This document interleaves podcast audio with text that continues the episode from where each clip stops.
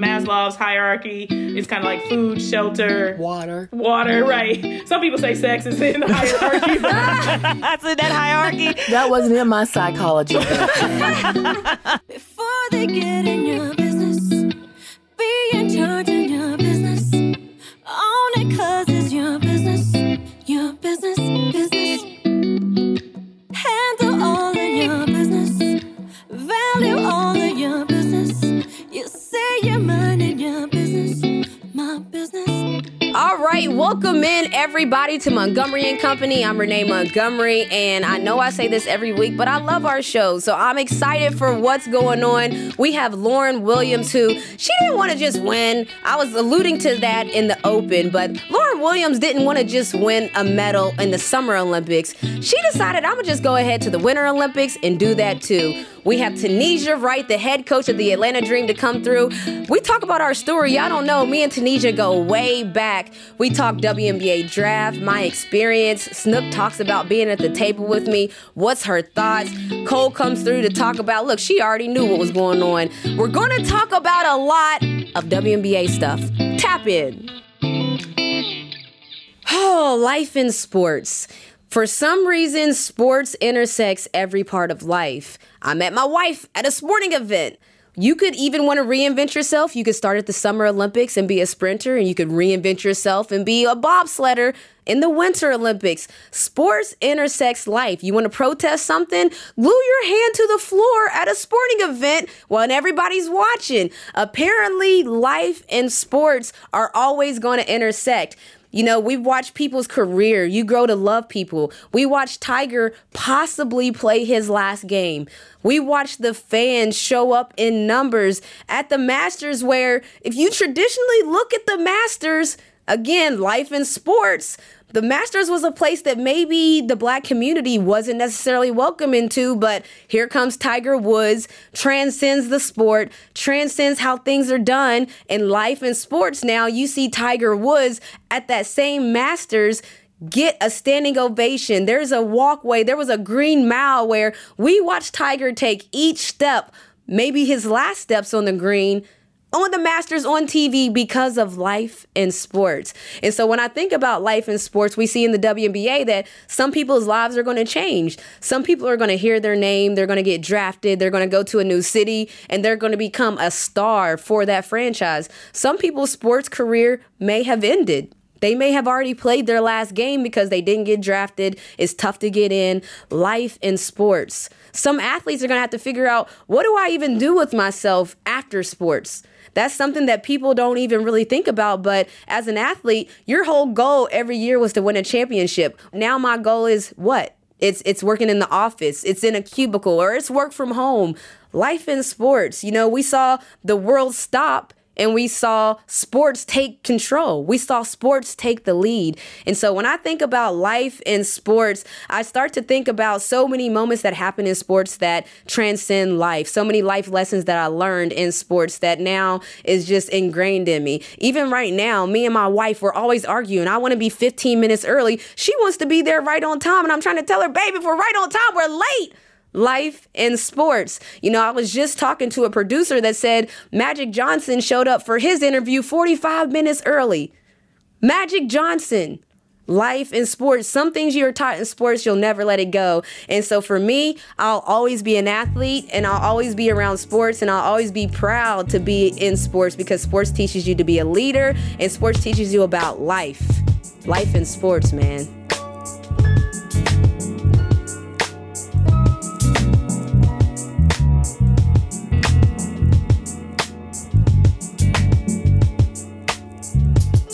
We've seen fans get crazy. Post-pandemic, we've seen fans get a little crazier than normal, from spitting on Trae Young at Madison Square Garden last year, to throwing popcorn and drinks on players, to fans calling players racial slurs. And I'm, that's not new, but we just saw more of it more recently than usual. And now, it's really taken a step. We have fans super gluing themselves to the court in protest now. So let me just give a little bit of a backstory. As the play-in games were happening, I'm minding my own business, just watching the game, and I start to see all these tweets about a woman who superglued herself to the court and didn't want to come up and wanted her hand to get stuck and all of these different things.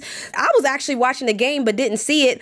Then I went on to find out that she attempted to glue her hand to the court during the Minnesota Timberwolves versus Los Angeles Clippers play-in game at Target Center and a protest for animal rights. When I started to see that, I was like, well, what does that have to do with anything? Then people said that the shirt that she was wearing said, Glenn Taylor kills birds or something. So I saw a tweet that said, Glenn Taylor owns a farm that recently killed five million birds because of a flu outbreak. Something similar happened on a farm in twenty fifteen also. So people assume that that's what this is about. This had happened in a soccer game a week ago. Another fan tied themselves to the goalpost in protest for animal rights. So this must be a new thing happening where fans are protesting on sports events, and Glenn Taylor, for people that don't know, he actually recently sold the team, the Timberwolves, to another ownership group. He used to be the owner of the Timberwolves and the Minnesota Lynx, a team that I played for and won championships for, but now he sold the team to a new group that includes A-Rod. Yeah, A-Rod is the guy. So A-Rod was there at the game as well, but we're starting to see now fans are almost using sports as their own playground to express themselves. And I don't know, I'm I'm retired now, so I'm glad I don't have to worry about no fans spitting on me or throwing drinks or popcorn on me, but it's getting real interesting out there at games is all I'm going to say. I was just like, oh, Lord. I'm listening to all of this foolishness happening, and I'm like, people are just walking around unmedicated. That's just that's just to me. You know, I'm, just, I'm just gonna say it. People walking around unmedicated, because how in the world you go tie yourself, glue yourself to the court? She would have lost all the skin if I was the security oh, person, because yeah. I'd have ripped her right up off of that floor, yeah. skin, mm-hmm. board, everything else that was connected, and walked on out of there. I don't have time. Number one, they should have. What he should have done is, oh, you want to protest these sick birds that we don't want people to eat because it's dangerous? They should have skinned every last one of them and put them on her doorstep and let her deal with a whole well, bunch of sick birds. Are they eating birds out there in Minnesota? I was gonna say, what it, kind I, of was birds? It chickens? Was, was it chickens? What were they? Like, what? I think it was uh, actual birds that fly in the sky. Yeah, birds. Nobody's eating birds, I don't think. Well, then why are you protesting if they're all sick? And they're already That's affecting the, the population. They're trying to save the population of that particular animal. And and it's not right that they have to die, but if you can't cure it, you don't want it to spread. I mean, this is the thing. Kill every bird in America. Yeah, but that's the thing. It's that I don't understand. What is going on? Wait a minute. What are you talking about, Snook? I want you to explain yourself real quick. If there was an issue and this is the only way to take care of it, it's like a quarantine. You can't quarantine the birds. So they, you know, will be going where they go. And so. Okay, this the- is taking a turn for the left. I want to tell PETA, we are your friend, first of all. We're not saying that. No. We don't know all the weeds of everything. Yeah, We're going to just. Get out what type of, of birds are these? Food birds? Are these regular, just wildlife birds? Yeah, we got questions. Basically, we got questions as to why you would want to glue yourself to the court. Bottom line is, this is not the place to do it. You don't glue yourself to a court. I think he's trying to save the birds, actually, because these birds are sick and they're just multiplying. Like I said, they can't put them in quarantine. So he was trying to do something to save the bird population so it won't get wiped out. But did you read an article that said that? Do you have, like, is this facts or is this opinion? No, no, this is opinion. Okay, I'm just making sure this is just our opinion. We have no fact base. She's putting a disclaimer. This is just opinion. My opinion. Opinion is is that I don't have time nor patience for this. You tying yourself to the goalpost. We'd have played the whole game with you out there looking stupid. I would have kept on going. I wouldn't have stopped my game to unwrap you from a goalpost. You want to stay out there and look dumb, and you want it to be documented, then you would have stayed right there on that, tied to that goalpost while we kicking the ball as hard as we could toward the goal. If you want to be that dummy, then be that dummy. I mean, because it doesn't make any sense. The thing is, is that you've not saved one bird. Not one bird. Yeah, I think that Not they're trying bird. to build awareness. I'm not sure. Okay, I also we're aware heard... that the kids, we're worried the birds have bird flu. We're aware. Yeah, and then th- th- that's what I, I just I just have questions, because it's like, okay, what kind of birds were they? Did they have the flu? I heard cause I heard something about some, like they were sick the with some flu. kind of flu yeah. or something. I want to know, how does she know about the five thousand birds? And I five just million, like five five was it, million. I think that the wow. it was an M after it. Yeah, five million birds because of a flu outbreak, and so, that just causes a whole nother thing of questions. I don't even know how how how I just. Well, we all got that, COVID, that, so irrelevant. They could all get the flu, too. Everybody getting the flu. Right. I mean, I just want to know, like, this is what people are. I mean, I, I'm, I'm just I'm not saying that, that the birds don't matter or anything, but I'm like, this is what people have time to bring awareness to. There's a lot of problems and issues in the world. And I'm just saying, like, you know, when, when everything was happening with the sports leagues and when people when people were trying to bring awareness to racism and things like that, they were telling every the, the no sports sympathy. leagues that they didn't want to see that. Exactly. No sympathy. I just looked it up, and you said, I think in the article what had happened before. Ah, she done went and looked and got herself some yeah. facts, honey, okay? Yeah, and it says Minnesota declared a state of emergency over bird flu and poultry. So it's not, oh, you know, see? It's something that's happened before, you see. So he's just trying to help not wipe everything out, I think. I'm I mean, and, and my thing is like, what what would she suggest for something like that? We want our fried chicken. Nicole, what, what bye, Nicole. Girl? Cole's in timeout. I'm, Cole is officially in timeout. Serena, what did you say? Cole said I, fried chicken. I don't know what else was said in there. I but said we Cole, want our fried chicken. I, I don't know, because I just lost my whole train of thought thinking about fried chicken. Oh, you know, this honestly makes me think about when you talk about the health of animals. I'll never forget when my best friend told me that a lot of the aquarium animals started to get COVID and they had to shut down the aquarium. The, the largest aquarium in the world, I believe, is here in Georgia. And we had to shut it down because humans were giving the animals COVID. So just the same way humans can get sick, so can animals, which includes birds. Snook looked up the facts. There was a whole thing going on. So now we're not just opinion based. We threw you a little bit of facts. But one thing I will say is, fans, y'all got to just, can we just take a little care of the athletes, how you treat them? Don't spit on athletes. I just think that's crazy. Like, imagine a human that you don't know spitting on you. Imagine you're in your zone, your mind is locked in, and all of a sudden you see a human super glued to the court. I feel like that would get me out of my game. Personally, I feel like I would have. I feel like I would have a lot of questions about, like, why would this human want to superglue herself, rip her skin?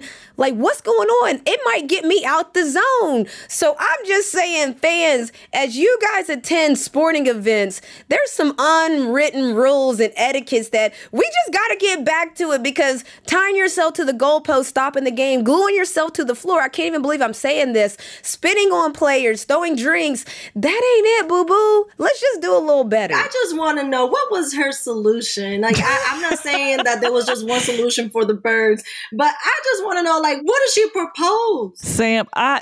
I had the same thing. I was like, what bird did she save? What bird did you save? I just want to know, what what would she propose is the solution for that? I, I don't know if killing all the birds was, I don't know. I just want, I want to ask her, like, what do you, what should, what should they have done with the birds? Clearly, we got questions. It would be interesting to find out. I know I've had super glue incidences where my fingers got glued together. That stuff is tough. And and, and I just want to know, how how did they get I it? I literally do not want to give that any energy because it was completely No, ridiculous. No, I don't want to physically ask her. I'm just saying. No, like, I'm, just saying, I'm, I'm just saying, I'm just saying as far as even them telling people, only people who would have knew were the people who was there. They were like, do you know that woman glued herself? Well, and how did they get her loose? That's what I want to know about, you know, cutting her. You know, I just, it just seems really far-fetched to me. I'm done that Paul just said in the chat she's vegan. I don't know if he even wanted me to say that out loud, but if she is, I don't, because Cole and her fried chicken, I see there's the conflict right there. So I digress, but we're out of here.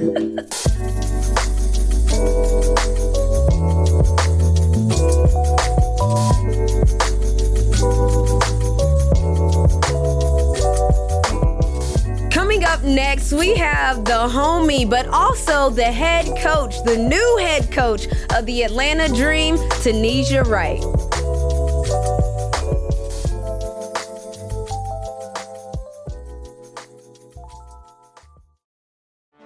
Get ready for the greatest roast of all time, the roast of Tom Brady, a Netflix live event happening May fifth. hosted by Kevin Hart. The seven-time world champion gets his cleats held to the fire by famous friends and frenemies on an unforgettable night where everything is fair game. Tune in on May fifth at five p.m. Pacific time for The Roast of Tom Brady, live only on Netflix. Mom deserves the best, and there's no better place to shop for Mother's Day than Whole Foods Market. They're your destination for unbeatable savings, from premium gifts to show-stopping flowers and irresistible desserts. Start by saving thirty-three percent with Prime on all body care and candles. Then get a fifteen-stem bunch of tulips for just nine ninety-nine each with Prime. Round out Mom's menu with festive rosé, irresistible berry chantilly cake, and more special treats. Come celebrate Mother's Day at Whole Foods Market.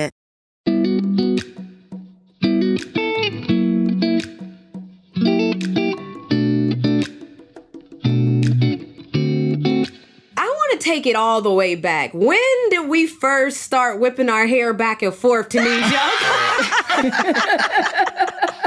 No, you did not. I whipped my hair back and forth. When did we start?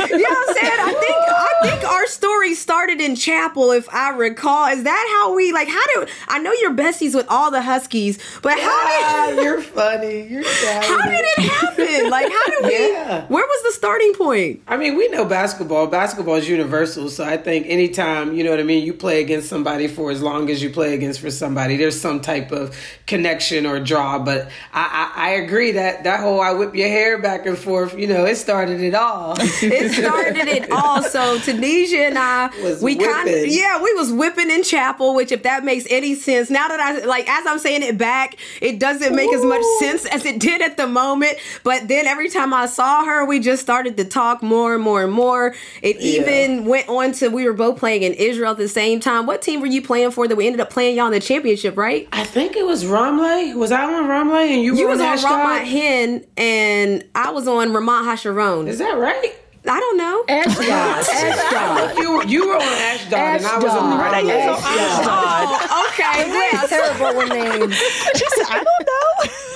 She made up complete names, Mama.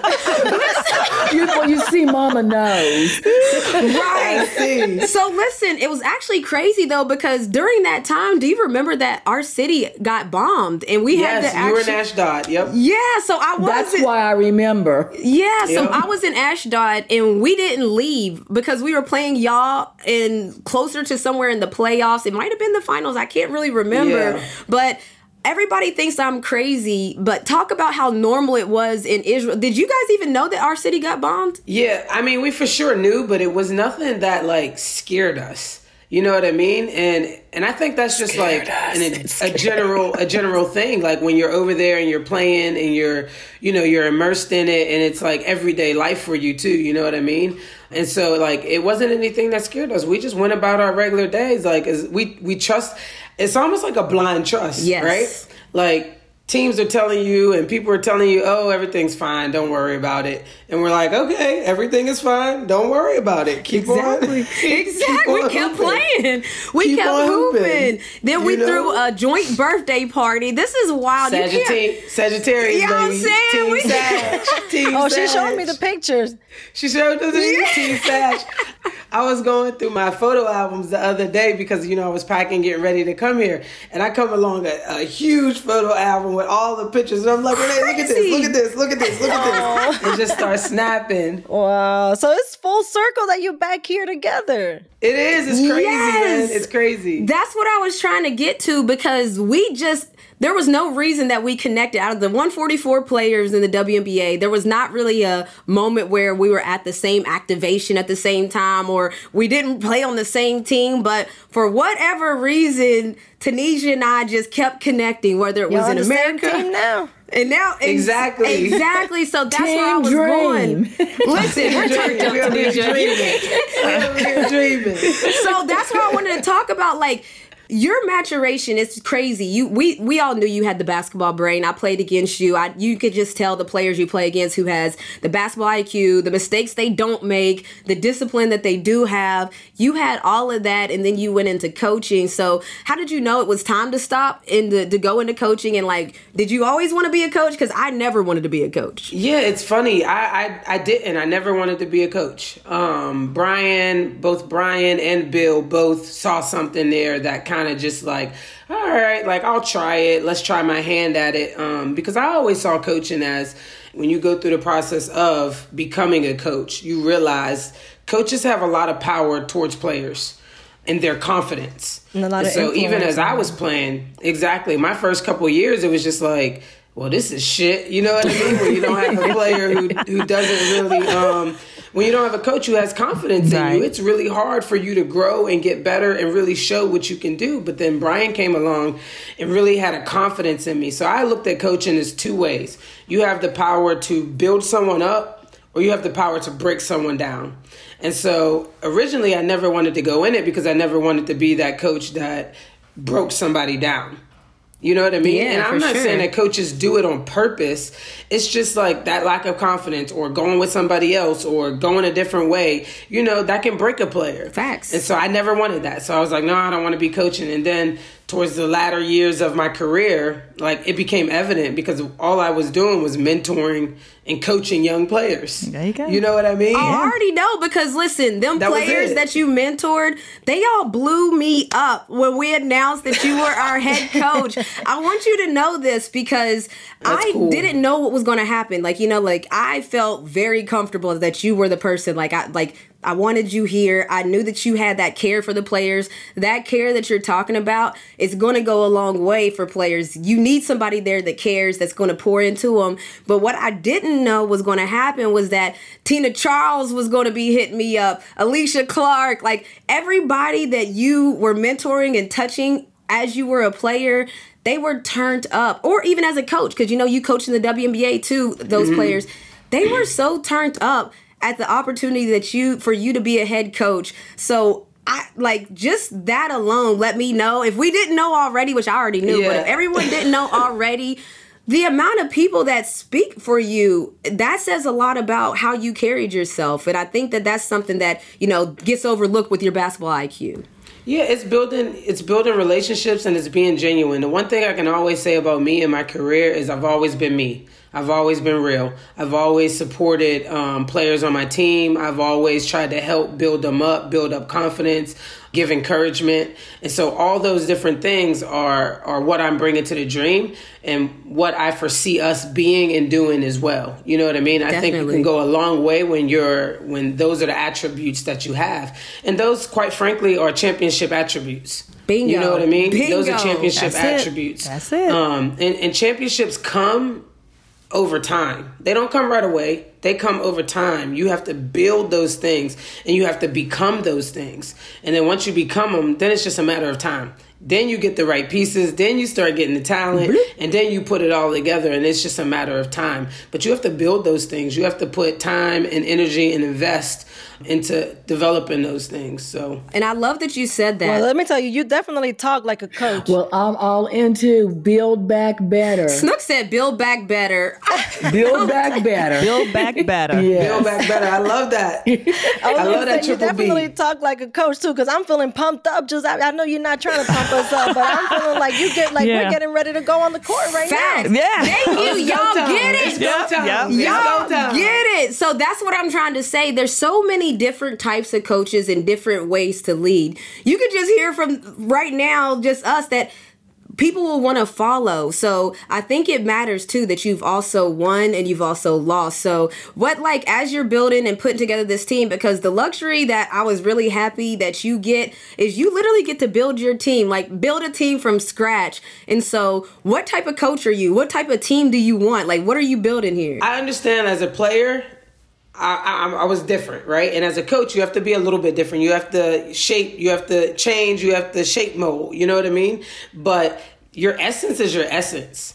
And so high accountability, we're going to be a team that, that's high accountability. Like, you're going to go to work, you're going to have good work ethic, you know what I mean? You're going to own your mistakes. You know what I mean? You're going to move on. You're going to have next play mentality, some toughness in you, like all these different things. You're going to be all in. You're going to have a we over me type attitude. You know what I mean? It's not about me. It's bigger than me. Ooh, it's about this team. Nice. And at the end of the day, it's going to be keep the main thing, the main thing. I one hundred percent believe that. The main thing has to be the main thing. If we have players, too many players on your team that, you know, they're focused on this, that, and the fifth, like you want to get stats.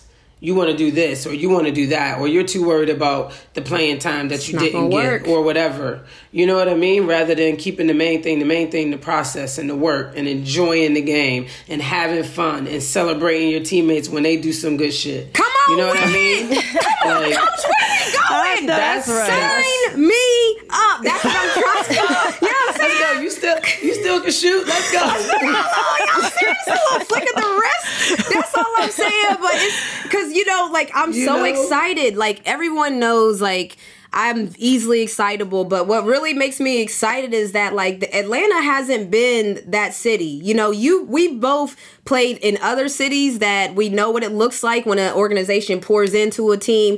And Atlanta just hasn't been that city for whatever reason. It is now. That stuff is changing now. And so that's what's so exciting because as a player, you want a coach that's going to ride for you, support you, make hold you accountable, but also an organization too. So can you just talk about like when you were deciding, you know, like we we put the offer out to you, you had to think about it, you know? So can you just like, what were you thinking about as you were deciding on whether or not to become the head coach of the Atlanta Dream? Quite frankly, it was an easy decision for me. Yes. Um, the ownership group that had been in place with yourself, with Suzanne, with Larry, just top notch in what you want to do. I've been told from mentors and other coaches, like not every job is for you. Don't jump and don't balk at every job, right? But when the right job, the one that fits you comes along, that's the one that you should go for. And so for me, this was the right job. With the people that were in place, the the hiring of Morgan, which was a huge, big-time get. Like, when you look at that, it's one thing to want somebody with Morgan's pedigree, but to actually go out and get her, that really says, like, okay, we, we doing this for real. You know what I mean? We're we're actually doing this. And so for me, it was an easy decision. Listen, I love the W N B A. I love the players. Atlanta for so long early on had been a place where, you know, it was hard to come play. People did not want to come play here. You knew what you were going to get. Over the last few years, it has it has digressed from that. And so the opportunity to bring it back to its uh, former glory was intriguing. Right. And then to your point, what you said, being able to build it from scratch, having a franchise that's going to support that and understand that it's going to take time. But I'm going to support you while you do that. And we're going to get there.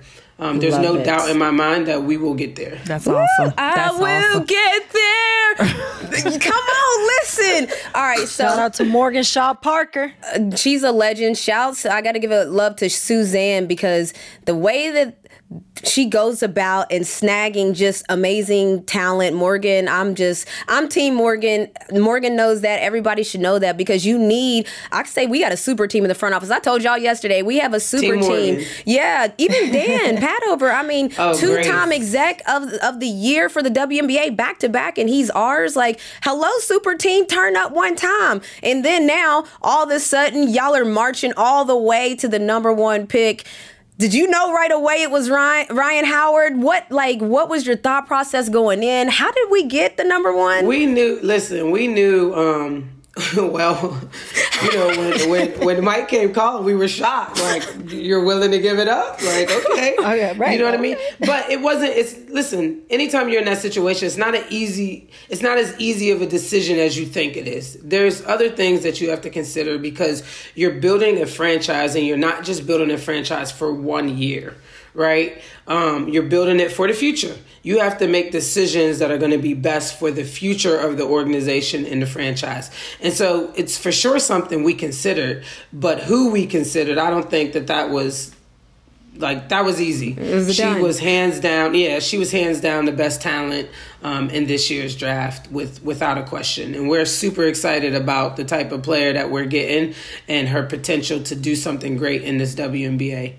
Um, I, I think what people don't realize about Ryan, when you look at her, you know, the knock on her had always been like her motor. She doesn't have a high motor, right? But she has a very quiet competitiveness that I think the W N B A is going to be able to tap into, because I think the talent is going to make her rise, right? She's somebody who's competitive and doesn't want, she don't want to be embarrassed. You know what I'm saying? Yeah. And she got the skill level, and she has the skill level to play at this level. And so I think when she starts going up against the talent of our league, she's really going to she's going to rise to the occasion. And that's what I'm looking forward to, bringing that out of her. Love it. And then I personally think we got the steal of the draft when we got Nas. Hands down. I, hey, like I, I tweeted, like, this is the steal of the draft, because it's a blessing that we got Nas Hillman at number fifteen. Can you just talk about why her? And then just, I was in the war room when it happened, yeah. okay? Yeah. Like, oh, it yeah. was exciting as we were it looking. Was. We were like twelve, thirteen, yeah. fourteen. So can you just talk about? We knew it, yeah. um, you know, it's it's not the question of why her, why not her. Mm. Like, when you look at Nas's career over the four years that, that she's been at Michigan, she put Michigan on, the, on, on her back. And listen, I'm a Big Ten kid. Michigan Michigan was nothing. Like, we don't know Michigan. You know what I mean? Like, when I was in school, like, Michigan was just Michigan. There was nothing to be hyped about. It was Penn State. It was Ohio State. It was Purdue. Um, it was Minnesota. You know what I'm saying? Yeah. Like, there was other, there was, Michigan was nothing. So she comes along, and now Michigan's in conversations. They're rev- relevant. Like, all these different things. She put Michigan on her back. And she's just going to get better and better and better every year. She's somebody who is just going to outwork you. Yeah. You know what I mean? Yeah. Just plain outwork you. She's a rebounding machine. She can go get you an extra possession. She finishes well with both hands um, at the rim. She does her work early. You know, her, the, the knock is her size, right? She's six two. Um, but what she does, thank LaCole, LaCole Willingham. Okay. Yeah. Right? What she does, what she does really well. Now, she doesn't shoot the ball as well as Nicole does. And so she'll develop that, right? We will put the time into to develop that and get her confident in being able to knock down um, shots as she gets, you know, as she progresses throughout her career. But positioning, she's excellent at getting early position and putting herself in a position to score those easy baskets, because she does her work early. And then she's just, she's a ball player. When you look at Nas, she has a great feel for the game, understands the game of basketball. Um, and she, she comes from good stock. When you look at her family, she comes from good stock. Definitely. So we're excited about we're excited about Nas and um and what she can can bring to yes, our franchise. Yes, the yeah, highest draft too. pick in so, Michigan history. So basically, the dream is going to be another nightmare. That's great. The dream okay. is going to be another nightmare. I like yeah. that. I, yeah. I, like I like what you did there, Cole. I like the play. I love it, Cole. We're fast forwarding to the first game of the season. It's your first as a head coach. Walk me through what's going through your mind there. Like, what are you thinking about heading into this season? You know, just preparation. I think, like, you, you prepare. You put in the work. You do your job. You get prepared for for the games. And then you go out there and you coach them. Just like the players have to go out there and play them, you go out there and coach them as you see fit. What I think that um, I did a pretty good job was was hiring my staff. So when you look at Christy Sides, who has tons of experience, when you look at Paul Gores, again, who has tons of experience internationally, first years in the dub, but has been playing against players in the dub um, pretty much his whole career. Built Canberra um, from scratch to a title contender and I championship and championship winners. Like, he has two championships under his belt in the W N B L. And then you look at Barbara. Come on, you um, knew you was gonna get a husky exactly, now. Come on, exactly. now, listen. and then and then you look at uh, and then you look at Barbara, who just um, who had a long professional career playing overseas. She's playing the dub as well. Just finished up with the with the Houston Rockets as P D and done an amazing job there. I, I think I have a I have a star-studded staff that's going to help me in those areas where I still need to grow. Um, I'm not, you know, aloof to the fact that this is my first year and I'm not going to have any growing pains, just like the players will. I will as well. But my staff is um, strong enough to hold me up in those times. They're yeah, going to be my, uh, my Aaron. Is that, is that right? That's is right. Is it my Aaron? Yeah, that's They're going to be my my errand. Okay, I like that. So, what kind of coach are you? Like, are you gonna be yelling? Like, are what? Like, nah, are, you, are nah, you gonna be getting technicals? Nah. Like, what you about to be doing no. on the sideline? Facts, though. Some technicals? No, let me keep this change in my pocket. She said, "I can't afford them type of mistakes." You know, like, it's it's a game. I'm gonna enjoy it. I'm gonna have fun coaching with coaching the players. I'm gonna enjoy it. Am I gonna have high expectations that? You know, that everybody's doing their jobs. Yeah. Am I going to let people hear it when they're not? Absolutely. You know what I mean? But I'm, I'm the same. I'm the same person. Like, I'll be the first to kick you in the butt, but I'm also going to be the first to celebrate you when you do a good job. Love you know it. What I mean? And so, that's a good coach, right? There. You know, that's that's what you'll get. I, I'll probably at some point get up off the bench, but I might.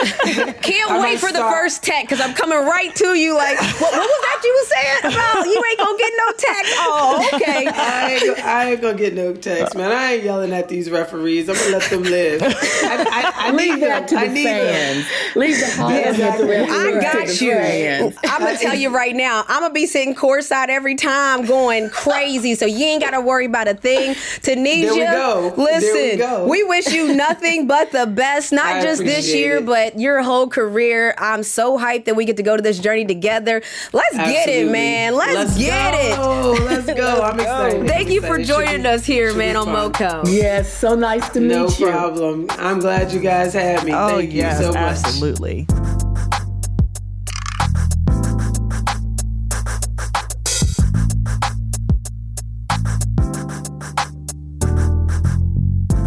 So the W N B A draft, as we know, recently happened. The Atlanta Dream, the number one pick, starting the rebuild now, got the number one and number fifteen pick. And so it takes us a little bit of down memory lane of, I can remember, first of all, whenever I think about my senior year, two thousand nine, everybody talks about how we went undefeated. And we did. My experience as a player is stressful. I've talked about that before on previous episodes of MoCo, of how stressful it is.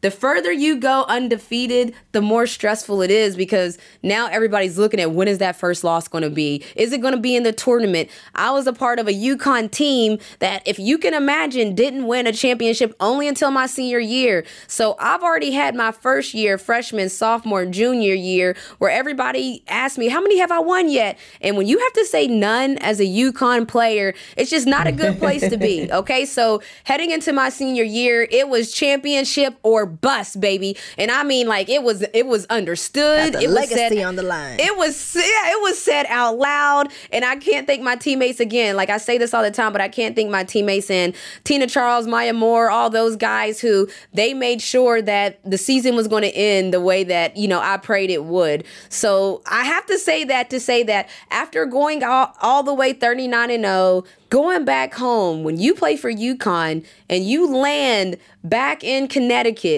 after winning a championship, the city, the state, they gonna let you know how proud they are of you. I remember coming down the highway, there's fans on bridges, waving, clapping. They know the route we're going to take. They know the airport we're landing at. They know the route to go back to stores. And there were people just everywhere. We had our parade, pep rally, all of that. It was sold out. I'm taking you guys through the whole process so you can realize how quick it is. So we fly back to, to UConn, and two days later, well, not even two days, the night after the game, I'm talking to agents. Who am I going to sign with? Who's going to be my basketball agent?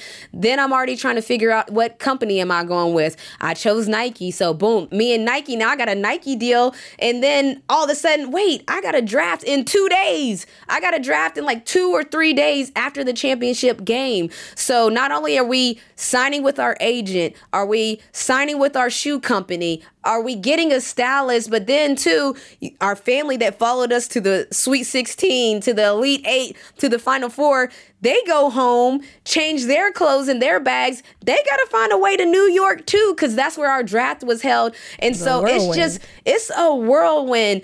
I'm not even going to lie to y'all. I fell asleep at rookie orientation. I was tired, boss. Like, I was, it was, You fell asleep. I fell oh asleep God. At rookie orientation. I was well, beat. You, you must have been partying hard from the from the championship. Going down, okay? Listen, I don't even remember some of the nights. Those couple nights were legendary, but it, it was difficult because you just want to be there with your teammates. You want to keep celebrating. And then also you realize, too, that life is about to change in a hurry real fast. And so then fast forward three days later, I'm sitting in the draft room. Snookabuka's there, Diddy's there, Coach R E M's there, and I have no idea where I'm going to land. Again, stressed out because, like we talked about this before, it was said that I could go anywhere from first to tenth. And we've seen all the stories of players that sit in the green room longer than expected, waiting on your name. You just, at a certain point, you just pray to hear the words, Renee Montgomery. I don't care who said it. I don't care where I'm going. Just say my name, say my name. Say my name. That's all I need you to do. Just get me out of here. So when I think about drafting, everybody thinks it's this magical moment and everybody thinks that it's just like fairy tale and rainbows. No, baby, I was tired. I was stressed. I was probably hungover. There was a lot oh going on. So it's like draft day is, Glory. I hope it's different now for the Hoopers, but I'm trying to think, when did South Carolina win? And then how many days later was the draft now? And then to even just take it one step further, a month from now, you will have won a championship, got drafted, and your first game is a month later in the W N B A. So just putting out the timelines for people that don't understand women's sports, you can win a championship, get drafted, and play your first game in a two-month span. It's a wild ride. Snook, what do you remember from being in the draft? Well, I'm just going to say the year two thousand nine when Renee uh, won the championship was the first year my Christmas tree didn't come down till June because we were so busy. Everything was back and forth, back and forth, back and forth. Well, I do remember that, you know, Nicole drove from Maryland. She drove down to West Virginia to drive me and Diddy to the Final Four, because she thought that uh, her and Nisha thought that we needed to be driven because we had been on the road so much. That so was a long drive. She she she comes yes. down and we all head up to Saint Louis to the Final Four, and as I said, it was like a whirlwind. It was just so uh, euphoric, I guess, because it's like you're living a dream the the whole time. I mean, you know, the with the games, and as I, as Renee said, you know, this is it, and so we really wanted her to be successful. With that and any support we could give. I mean, she was going through a lot. I think we were going through a lot. I think every ache, pain, you know, uh, fall on the court, we felt it. And so then we get, you know, to uh, having to go up from, uh, we get back from Saint Louis, then we have to go back up to New York in like a day or so. So we had to go back. We stopped at Nikki's house, spent the night because she's in Baltimore like maybe halfway through, then on to New York. And, you know, that was an experience seeing all the young ladies who had just graduated, you know, being there, and they have their stylist and, and all of that. And, and again, we met with the agent because Renee had not selected an agent. So we had to get that taken care of and make sure she got someone we thought was going to take good care of her, who was Eric Wiesel. He was the greatest. I just want to say that as well. Yeah, he was my agent my whole entire career. Great agent. Great. I can't say enough about Eric. He, he, It really gave us some nights that we could really sleep. That's all I want to say about Eric. But anyway, uh, we got there. Coach Oriema was there. And as again, we didn't know, you know, what. Uh, we had high expectations for the draft, and as a, you, you don't know, you really don't know. And so when she, they did call her name at fourth, we were elated. It was just like, oh my gosh, you know. And and this is the thing: when Renee first started playing basketball, she asked her father. She said, "You know what? I want to play D one ball." She never said she wanted to play in the W N B A or anything. That it was just like a progression from there. So that was a joy too, to see that, yeah, she was able to live out of her live out her dream of playing at a D one school in UConn. I mean, you can't say enough about UConn. But anyway, then to go on from there and play in the pros. Because, you know, uh, people know that Renee is uh, small stature. So all along the way, there were naysayers who said, oh, no, she won't play in D one because she's too small. They're just going to put her there and they're going to redshirt her. That didn't happen. She started her first game at UConn as a freshman. And then they told us, well, don't be too, wow. you know, over the top thinking wow. about she's going to get to play with a pro team because, you know, the pro teams really rely, uh, rely on size. You know, size is the thing for a pro team. So we see where that was. So my advice to anyone who's had people tell them they can't, yes, you can. Ooh, I love that. I just, I, I want to ask one question really quick. How did that feel? Because I want to know as a parent, like you and Diddy, you guys raised Renee to be a champion. That moment when they called her name, do you remember that feeling of, wow, it actually happened? Like I, you know, Cole shaking that. Her head. Yes. Like she's like, look, I remember it too. Yes. It was euphoric. Like, how does that feel as a parent? I just want to know. As a parent, you know, all, all you ever want to do is for your child to achieve what they want to do. You know, a lot of times, and, and we did the same, we had goals and anticipations and expectations that we wanted for her, but we wanted her to realize her dreams and her goals. And so as a parent, when that happened, it's euphoric. You feel like, oh my God, this really happened. You know, we couldn't have planned it. We couldn't have written it. Everything that happened along the way, it was a long journey. I mean, our journey started probably with Renee in the fifth grade. And you can imagine that's a long journey that you have to keep focused. You have to realize what your goals are and you have to stay on track. And so to be able to do that, there's a lot of people who start out and don't end up at the, where they want to be at the end. So, you know, it's really about determination, setting goals, and being focused on what you want to do. And as I said, once that happened, like we took a deep breath and like, it's all over. We made it, you know. And Cole, you you as as big sis, what what did it feel like to watch your little sister being a first round pick? I wasn't shocked. Fourth overall. I wasn't She's like, shocked. I wasn't shocked. I knew it was going to happen. I mean, what I wanted more for her. Okay, so the senior year, the championship, I knew we were going to get it. Oh, yeah. I like that. That that that's that confidence. That's what I'm Listen, talking about. Listen, Cole my rider, man. Cole and Shay are my riders. You need you need your support I knew it was team. Gonna happen. Did you tell Gino? He knew it was gonna happen too. He ain't gonna say it, but we all knew. I mean, Renee, their team was blowing teams out literally by thirty plus points every single game. So you can't tell me we're gonna get to the championship and all of a sudden we can't score anymore. Like, so I kind of was like, I felt like, okay, this was the this is what was going to happen. We were going to win, which we did. We celebrated. We was happy. We did our little dance. We did this, and then she went to the draft, and everybody's like, "Well, you Cole, you just don't know." I'm like, whatever. She's going to go top, know. and we and she did. And so my biggest concern, or the only concern, was her to go somewhere where they appreciated her and where she would feel comfortable on the team, because it's almost like when you like when you go to any school, it's like you got to walk around and feel like, okay, this is where I might be. This might where I might be only for a season, or this might be where I am for my entire career. You want her to start off with a great experience because that propels you to want to do and stay in the league longer. If you have a terrible experience coming out the gate, then you kind of it takes a while for you to get back to how you feel about the game. So my concern was, where are you going?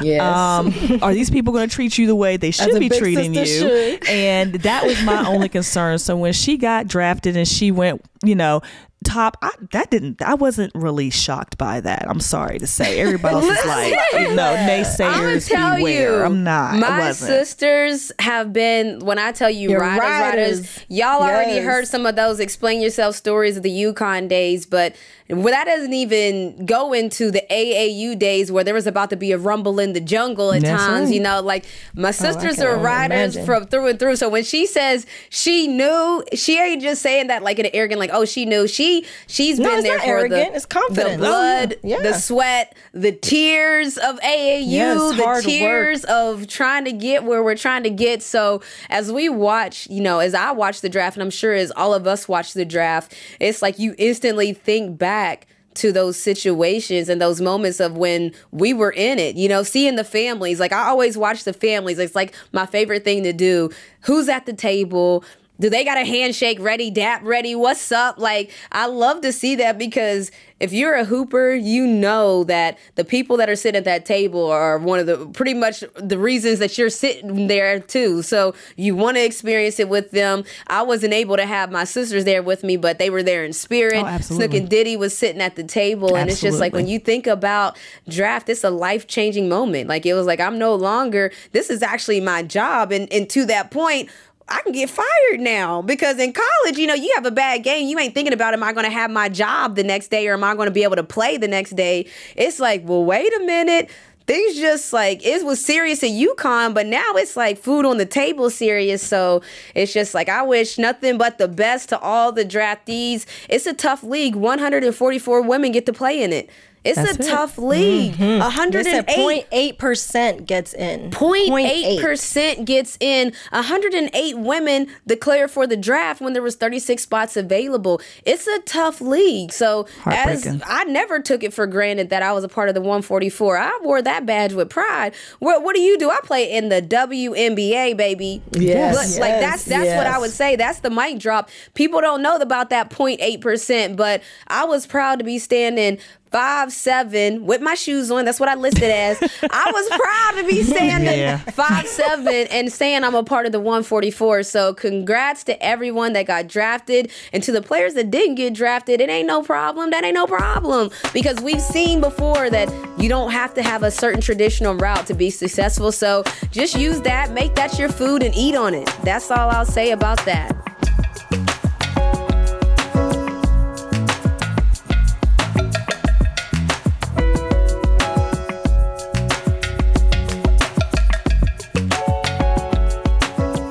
Next, we have an overachiever. Okay, her name is Lauren Williams. She's a four-time Olympian, and she won medals in the Summer and Winter Olympic Games.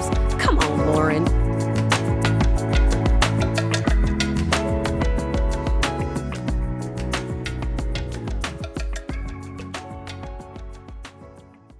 Everyone is talking about magnesium. It's all you hear about. But why? What do we know about magnesium? Well, magnesium is the number one mineral that seventy-five percent of Americans are deficient in. If you are a woman over thirty-five, magnesium will help you rediscover balance, energy, and vitality. Magnesium supports more than three hundred enzymatic reactions in your body, including those involved in hormonal balance. From functional medicine doctors to mental well-being and female hormone experts, we all know that magnesium is the one mineral to improve all aspects of well-being and health. But which one? Magnesium Breakthrough from Bioptimizers. The trusted choice recommended by leading experts with seven best-absorbed forms of magnesium to ensure your body receives the support it needs for overall well-being. Go to bioptimizers.com slash balance today and use code balance ten for ten percent off. Support your journey to wellness at B-I-O-P-T-I-M-I-Z-E-R-S dot com forward slash balance. Magnesium Breakthrough from Bioptimizers, your foundation to optimal health and vitality.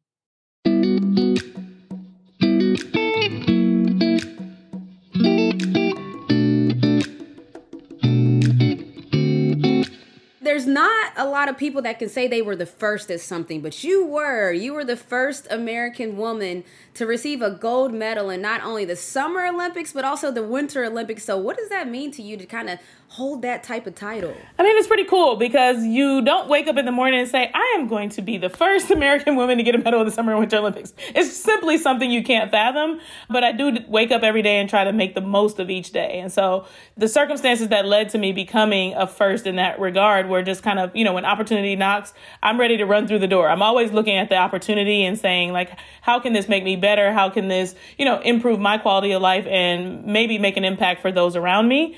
And so that's how I became the first American woman to earn a medal in the Summer and Winter Olympics. It's just kind of like keeping my eye open for opportunities. Yeah. And so just to explain to people how you did that, what did you switch over from the summer to the winter? Like, what was that process like? Because it's hard to be the best in any sport, and you just over here crossing over, doing different ones. What was that like, just training for that? Well, I'd say the biggest thing is, like, you know, first I was track and field, so I was a hundred-meter runner, a sprinter, short, straight to the point, running a straight line. So as much as I wanted to be a hoop star, I sat the bench on senior night in high school, and it kind of, like, let me know that my I didn't have any hoop dreams coming to fruition. So luckily I found something else I was good at. Um, but I was trying to get out of track and field. I realized that kind of it had run its course for me. It was time for me to start transitioning and start thinking about what life after sport was going to look like. I assumed I wouldn't be doing any sports until I found bobsled. I ran into a girl in the airport, having read an article about her having tried bobsled the year before, and was just basically like, how was it? What was it like? And she's like, Lauren, it is so cool. And it's the Olympic year. Like, the community is great. They'll teach you everything you need to know. And you can go to the Olympics. And I was like, go to the Olympics? Like, not on my radar at all.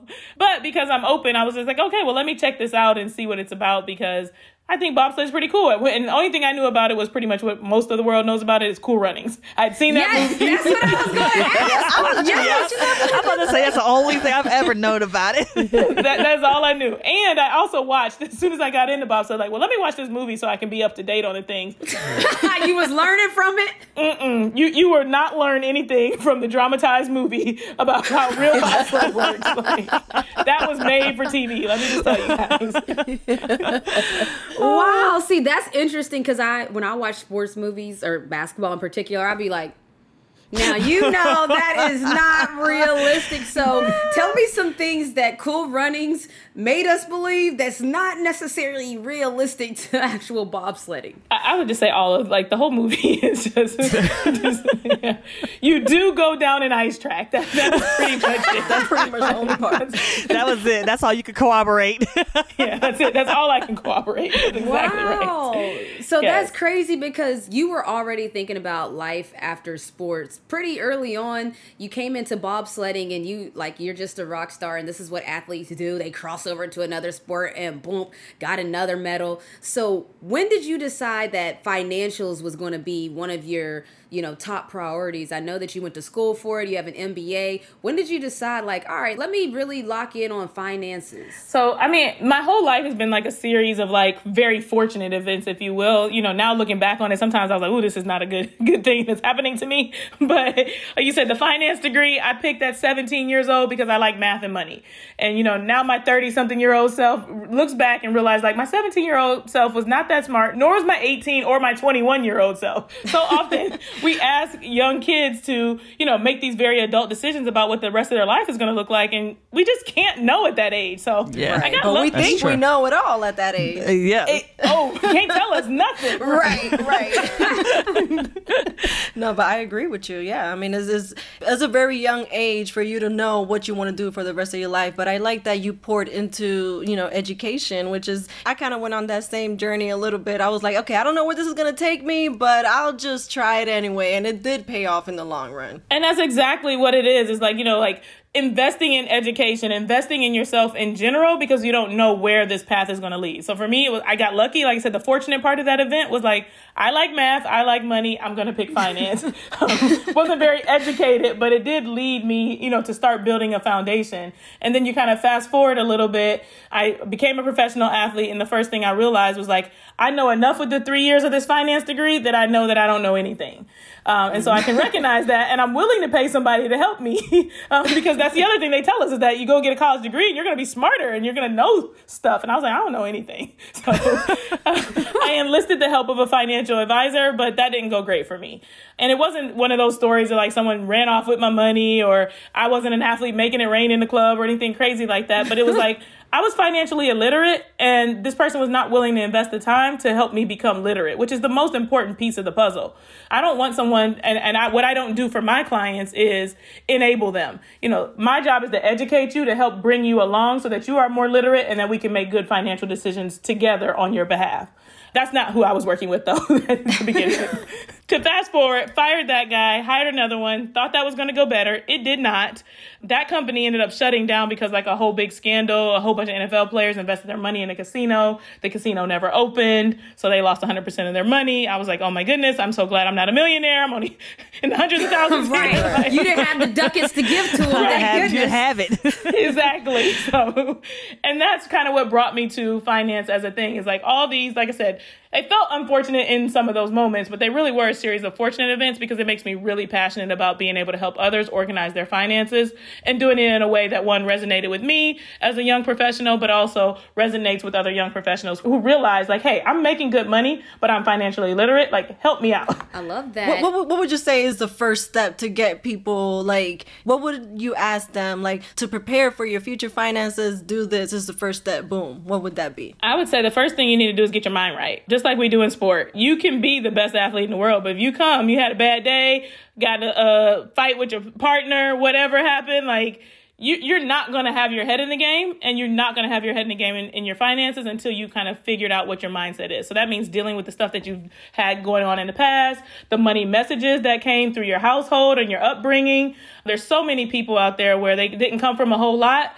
So now that they have made good money or they are making good money, they feel like they need to give it all away or they need to spend it all so that they can confidently tell, like, I ain't got it, bruh, whenever somebody asks. And, and it's it's like crippling. People don't realize that there's like stuff all in your head that is prohibiting you, despite having good income, from winning with money. So dealing with your money mindset, your past, your present, your future would be step number one before moving on to the actual digging into your finances piece of the puzzle. I love that. And so I'm a general partner at Valor Ventures. So I love Love seeing women get more into the money space, the finance space, all of that. So tell me about your investor in residence program that you're doing, and who are you working with now? Yes, yes. So I had some really cool, like I said, once again, a series of fortunate events uh, unfold for me. Lickety splickets.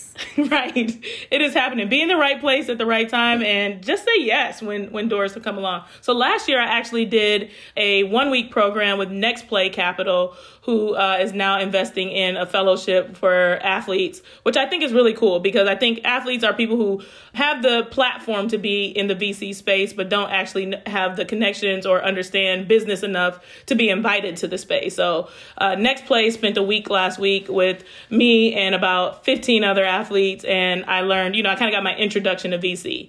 Fast forward to this year, I met Boback, the founder of the G P of Debut Capital, and he wanted to pour specifically into female athletes of color, which is super duper niche. Um, and I so appreciate that because it was a nice small group of us. There's just four in this first cohort, but he really spent the time to break down, you know, all the various aspects of V C. He brought in tons of different people to kind of talk to us about their experience. And it really brought like that real life, okay, this is how you join this industry. These are the things you need to know. These are the questions that you can ask. It's a safe space to ask. Because generally you're just like, oh my goodness, this is so big and it's fancy and I don't know what to say and I'm going to sound stupid if I ask the wrong question. Like he broke down all of those barriers and created an environment for us to really be able to learn and captivate all the information. So I could never be happier uh, to have participated in that six weeks. And now we're in the phase where we're actually getting ready to start making investments. So, wow. I mean, let me just, okay. Yes, like that's, yes, yes. That's, that's different and that's yes. new because a lot of people might not know, but only two percent of V C funds go to women-led founders. And then there's numbers for minority founders. Valor Ventures, that's what we specialize in. We lean into diversity. We lean into the categories that people don't necessarily lean into. So I love hearing that. What's next then for you guys? Like, what are you looking to tackle next? Well, for me specifically, I am working on my investment thesis and deciding who I want to invest in or what. I won't say who, eh, who and what. I think it's, it's a little bit of both, right? And so deciding where I'm going to go, what I want to do, and, you know, starting to reach out to founders and say like, hey, can you tell me a little bit about what you're into? I am new to the game and I'm, I have some dollars to invest in, and what Can I, how can I be involved? How can I add value to what you're doing as a founder? So I'm kind of just figuring it out and deciding like what areas of passion. So I have a few things. Efficiency is something that I really, really love. So, you know, the Ubers of the world and anything where you can kind of hit a button and the massage person show up at your house or the hair person show up at your house. All the, all the things. So, yes. So I'm interested in founders that are going to do things to make life more efficient for us. Also, housing is something that I think is really cool. Keeping a roof over heads is just like foundation. foundational principle for so many people. So uh, I'm trying to decide in what way I want to be involved in real estate, because I don't think of it as like real estate investing so much as, like I said, what kind of businesses exist out there that are helping people get proper housing, um, you know, for the long term and for their future. And then the third thing I'm in, really interested in is food. I love to eat. I love to cook. um, and it is also one of those kind of like staple things. So, you know, with Maslow's hierarchy, um, it's kind of like food, shelter, Shelter, some, water. Water, right. Some people say sex is, is, is in, in, the, in the hierarchy. But, that's in that hierarchy. That wasn't, that wasn't in my psychology. I'm just saying. If you look in there, you'll feel like it's not, a, it's not in my investment thesis, though. So. Not yet. Not yet. I haven't figured out how that's going to work. Oh, God. That's hilarious. So we're talking a lot about money, and on MoCo, we always talk about building generational wealth because it's not something that our communities talk about. So um, I'm curious, what now, after all your training, studying, and now you're on the path of investing, which creates it, what does generational wealth mean to you? Ooh, that is a loaded question. Um, I, I think it's the idea, for me, generational wealth is Um, passing wealth to the next generation. And wealth is not necessarily dollars. Wealth is resources. Wealth is knowledge. And to be able to create that generational wealth, it's investing your time in order for people to be able to actually understand how the resources work, to have the knowledge to be able to carry on whatever it was that you were doing on the forefront. We're not going to pretend like money is not an important part of it, but to me, wealth is, it's beyond money. It is it the is. time. It's the knowledge. It is, you know, the investment of all these other things as well. I totally love agree. It, Love it, love it. I totally agree. Uh, Lauren, good luck. And one day you might look up and see some people without any money calling you to try to see if you can give them any any help about what they can do to get out of their situation. I think that's another thing that people don't realize. They don't know what to do or how to do it. So even if you don't have any money, where do you start? Mm-hmm. No, it's a very real thing. And I, I already have people who have no money calling me. That's the first call the people make. The people with money ain't calling everybody to learn how to spend it. Well, we love not to be doing. somber, but but it is really a thing where people who are doing well, like, don't have any money. one hundred eighty thousand dollars in income is something I just came across, and fifty thousand dollars in credit card debt and paycheck to paycheck. And I don't know how I'm going to pay any more of these bills. And then you're just like, wait a minute, that's pretty good income. Like, you're doing the math already and saying, like, how can you not, like, how did you get in this debt? Except, you know, there's so many different pieces of people's circumstances that are not just like the black and white numbers is one part of the story, but then also, like I said, mindset.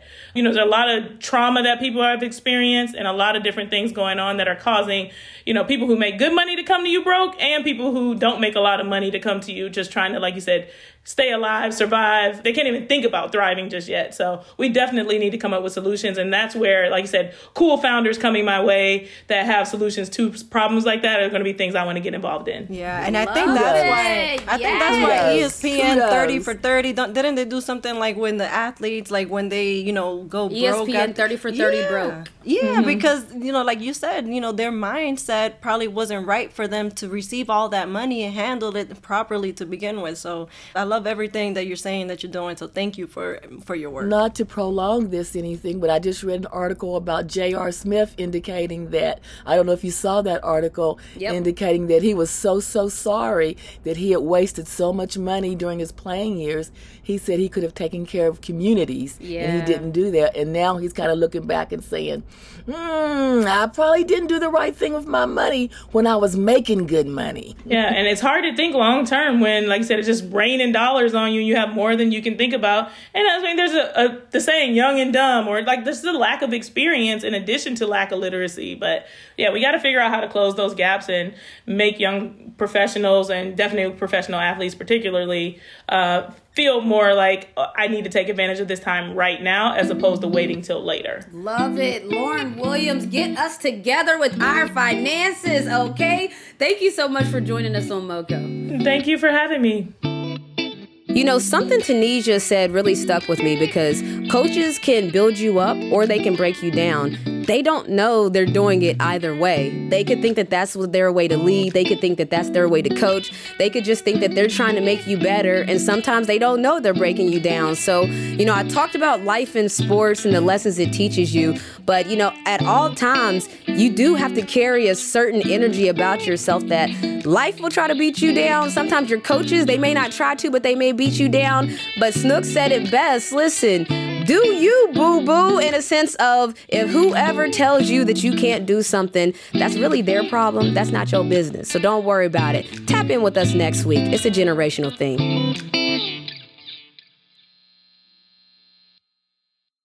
Hello, it is your partner, Big Boy. Interested in giving back to your community while making new connections in your neighborhood? Introducing Neighbor to Neighbor, a California volunteers network that empowers you to take action, contribute to local needs, and be a part of something bigger than yourself. Visit C A neighbors dot com to learn more about how you can get to know your neighbor and strengthen your community. Neighbor to Neighbor, it takes a neighborhood. Hello.